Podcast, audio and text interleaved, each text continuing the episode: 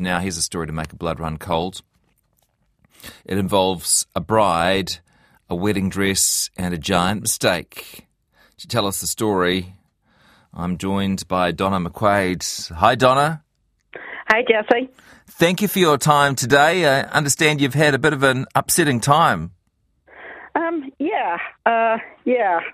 Um, so I loaned my wedding dress to a friend who was engaged a couple of years ago. She uh, got engaged. They were building a house and things, and I actually had two dresses. I had one that I picked up, which was never going to be the right dress for me, but it was cheap, and I thought, oh, you know, it might do.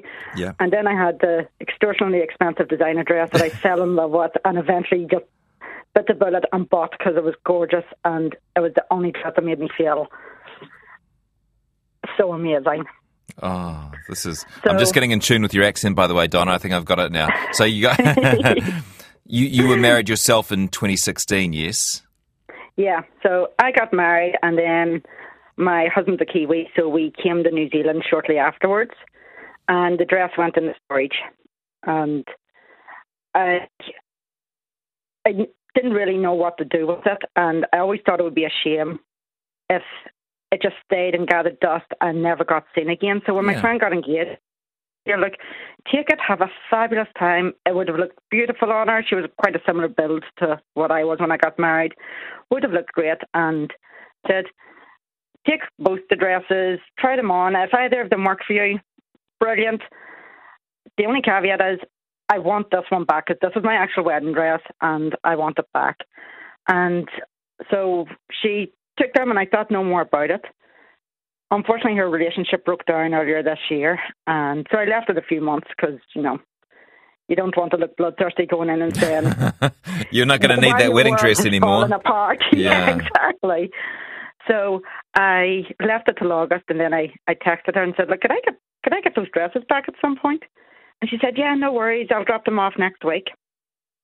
And then didn't think anything about it until Friday, and she she rang me and we had a bit of a chat, and then she said, "Look, there's no way to no easy way to say this, but your dress accidentally got donated, and it's gone." I went to the Salvation Army in Lower Hutt. I've been in, I've had a look, it's not there. I'm really sorry it's gone. No. And I kind of said, look, it's fine. I'm okay with this. It's fine. And the truth is that I'm not. I'm really not. It, it was never. It was meant to come back to me. It was never me getting rid of the dress. There, there's a whole lot of emotion that I have attached to this thing, and I didn't mind her going out and having fun. And if it got ripped or stained or whatever, fantastic things should be used. Yeah. But it was meant to come back to me because I wasn't finished with it. Um, Gosh. I've got a couple of kids myself, and at some point, I would have liked to show them my dress and telling the story of the run up to my wedding and how this wasn't, you know, it was expensive, and I went shopping with my mum, and the memories that are tied in with my mum around it, and. Those are also some of the last good memories I have of my mum, the run up to the wedding and the Oh, wedding boy. itself Yeah. because I moved to New Zealand shortly afterwards, and she had a stroke the following year, and I went back to Northern Ireland after my daughter was born to introduce her, but my mum wasn't the same. You know, things had changed, and she died shortly after that. Uh, my parents both died that year, so it was a bit of a rough year. Yeah. Gosh. And the dress isn't important for my connection to the wedding because I'm still building that life. You know, I've got my husband, I've got my kids, my marriage is healthy, but I've no more memories of my mum. I cannot make new ones, and this is one of those tangible objects that's a real, a real connection to some happy times that I will never get a chance to read out. Yeah. It's not just a dress. No, and I thought it was. I actually because at that point it was just a dress. But then my mum died, and yeah, I don't have much. Don't have much to show my kids that's connected Yeah. with my life before I came to New Zealand. Yeah. There's very little, and that was one of the very few tangible things that they might actually be genuinely interested to see at some point. Yeah. Where were we talking, by the way? I'm hearing Nor- Northern Ireland, is it? You're good. Yeah, um, I grew up in Belfast. Okay. Um. So you've talked to the people at the Salvation Army shop. Yeah. Um, it's definitely not there. It went to the Lower Hutt, and they do send it, their things around the Wellington region. So I've rung all of them, and it's it could have gone to any of them, but nobody has seen it. I have had a tip this afternoon saying someone thought they saw it in the window of the Salvation Army in Upper Hutt Gosh. about two months ago Yeah. with two other dresses. But I haven't had a chance to even chase that up yet. So it, it definitely went to the Salvation Army at some time in the past few months. And yeah, if someone's out there, they're probably having nightmares if they're listening to this, going, "Oh my God, that's now my dress. I don't want to give it up, and I don't want this wonderful bride who's got a bargain at an op shop Yeah. to feel like she has to give this back to me and find another dress. This is this is her property. She bought and paid for this, whoever she is. But when her wedding's over, can I have it back? Yeah. Because my mum never got to show me her dress. I want to show my kids my dress. It- It's hard to ima- imagine that anyone would begrudge you that um, if they got to wear the dress that they wanted for their wedding. Um, it's hard to imagine anyone declining the um, opportunity to give it back and, and to um, provide a happy ending to this story. Can you just, we've got a picture on our website, rnz.co.nz slash. Can you describe the dress for us? Yeah, so it was a Maggie Sottero, who's a very popular bridal designer. Um, not cheap, not cheap at all. Um, it was strapless and lace flower overlay over a white underlay, and it had a beautiful scalloped lace edge. No fringing on it. It was scalloped lace edging on the bottom and around the chest as well. Um, it was in a box, and the box was about the size of a small suitcase with a handle on it. It was in its original box with a bridal sash that had some beautiful jewels on it, a lace bolero to give me a little bit of modesty because it was quite a busty dress. so it had a bolero to, to cover me up for the ceremony, and it had a veil with a hole in it because I made the veil myself, and it wasn't stitched particularly well in the first place. And then the morning of the wedding, I steamed a hole in it and thought, ah, I don't have a backup. Quick, just rearrange it, we'll put the hole underneath. Wow. So okay. the, the beautiful That is the- a dodgy looking veil. That is the detail, eh? The veil with the hole in it. Yeah. So yeah, it's it's a Maggie Sottero. It would have been a very unique find for an op shop, I think, because they don't normally get given away. They get sold. And it was in perfect condition except for one little smudge at the, on the toe line at the hem that I could not get out after the wedding. I tried everything to get that smudge of dirt out and it wouldn't come out. So there's one smudge of dirt on the hem at the toe. Weddings bring out the the best in people and and probably bring out the worst in some ways as well. So we'll just reiterate again that if that if somebody has this address, you're you're not looking to spoil their big day. You want their big day to be perfect as well. You just want to talk to them afterwards. Yeah, completely. And I don't want to t- tell anybody who it is because, you know, you don't want to spoil the, the bride's surprise Mm.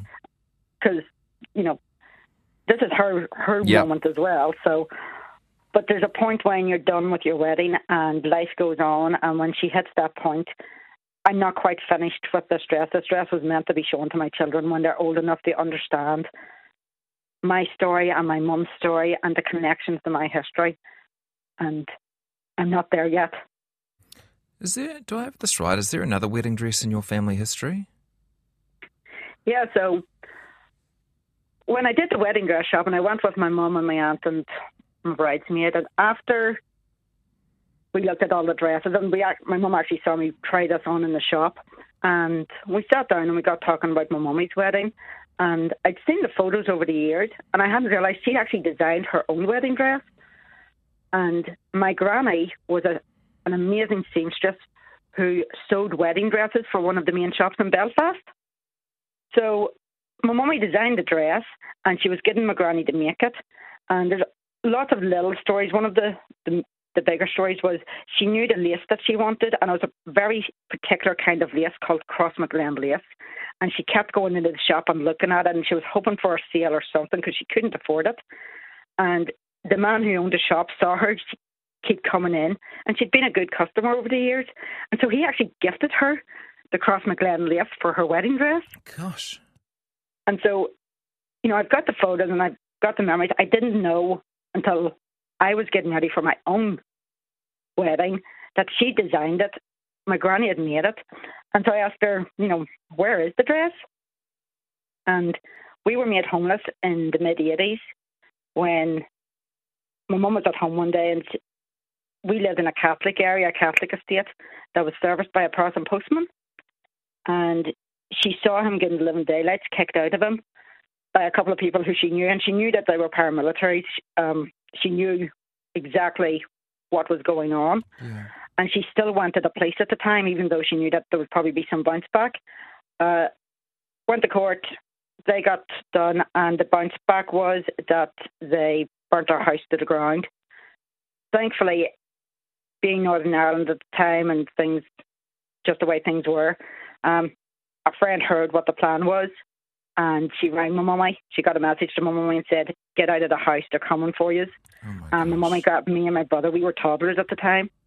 Uh, whatever she could carry, jumped on the bus up to Belfast, and yeah, the house went up with everything in it that night.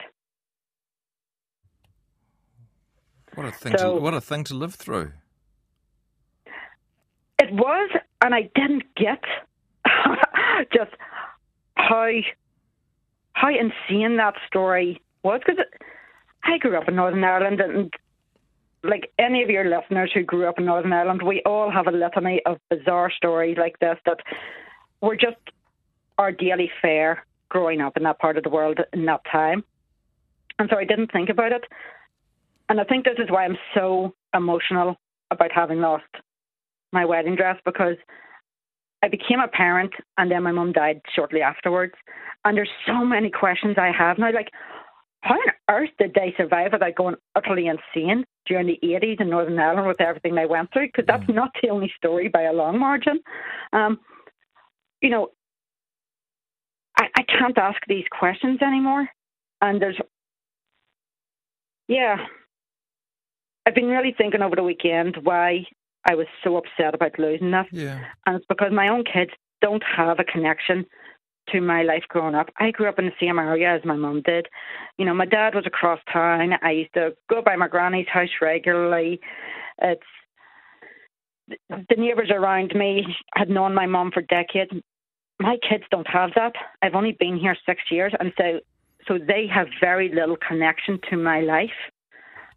How old are your and children? Lo- How old are your children, Donna? Uh, five and one. Oh, so gosh. they have no idea about this, and yeah. they, yeah, they won't get it. Um, so this dress was meant to, you know, just be in storage and come out in about 20 years' time yeah. when somebody gets married. Yeah. And then it opens the door to some stories that they might never have heard. Like, I had never heard the story of how my mum designed her dress. Yeah. So that's why I want it back because there's there's a ta- it's a tangible connection to a life that I've left behind that they will never be exposed to. Can I say it must have taken tremendous courage for your mother in that environment to call the police and report something that she felt wasn't right. Yeah, and again, I didn't get that. We had a complicated relationship, and she was a complicated woman. Yeah. Um, I never got how brave my parents were with some of the things that they did. They drove me nuts at times. It was, as children and parents do, we clashed quite a lot over the years. Yeah. But yeah, I, I never I never scratched the surface on that. It's a story that me and my brother both know because, you know, growing up, it's just one of part of your history how you got to Belfast. But yeah, I, I would love to go back and ask her more about it now because I have kids and I understand in a way that I never did before I had children just how how that must have been. They ended up living with my oh my, gosh. my father-in-law for six weeks. That must resonate, Donna. That must resonate with so many people listening the, the yeah. change in perspective you get when you have your own children and suddenly your difficult relationship with your own parents, um, you get a new perspective on it. Um, a couple of things. Must be very tough on the relationship with you and your friend. I imagine that's at a pretty uh, low point at the moment. Um, so I don't see her regularly anyway because, you know, she's at a different stage of life. Yeah, okay. So it's not like we go out partying all the time. i okay. I'm in bed by nine o'clock most nights. Yeah. Um, Okay, and then your husband, uh, do you guys have the sort of relationship where you're just yarning about something and then you happen to tell a story from your childhood and he's like, what? Every too often. yeah. Um, I think we've got most of the big ones out over the years. there was a after my parents' funerals, there was a couple of stories that I hadn't heard before came up then, and you know, I came back here and told my my husband, and yeah, we could write a book. Me and my brother always said we'd write a book about some of the antics Yeah. that happened. You know, drive-by shootings and shenanigans, running around in the middle of the night trying to avoid her dad. She'd broken out of curfew, and then a riot started, and she got stuck on the wrong side of a riot, and she's trying to get back in across people firing guns and stuff, so her dad didn't find out that she snuck out of the house, kind of a thing. Um, and there's a few of my my own as well, but. Yeah, it's it's nice to tell these stories, but Yeah, and so when Kiwis say, "Hey, New Zealand's very divided at the moment," you say, "Hey, you guys don't know the half of it." hey, um, yeah, well, I've got- I'm grateful for. I've got a feeling, Donna. I've got a feeling. I think we'll find this dress for you. I'm hoping so, Jesse, I'm really, really grateful for everyone who's taken the time to get in touch. Yeah, if it's not offshore, um, and I'm sure it won't be, um, if it's in New Zealand, we'll find it and um, we'll keep you posted. And thanks so much for sharing so many of your stories with us today. Oh, thank you so much. Have a wonderful day. Don McQuaid, she's lost her wedding dress, last seen at Salvation Army store. Uh, you can take a look at it online if you know someone getting married or who has got married this year. Um, get in touch, see if you can help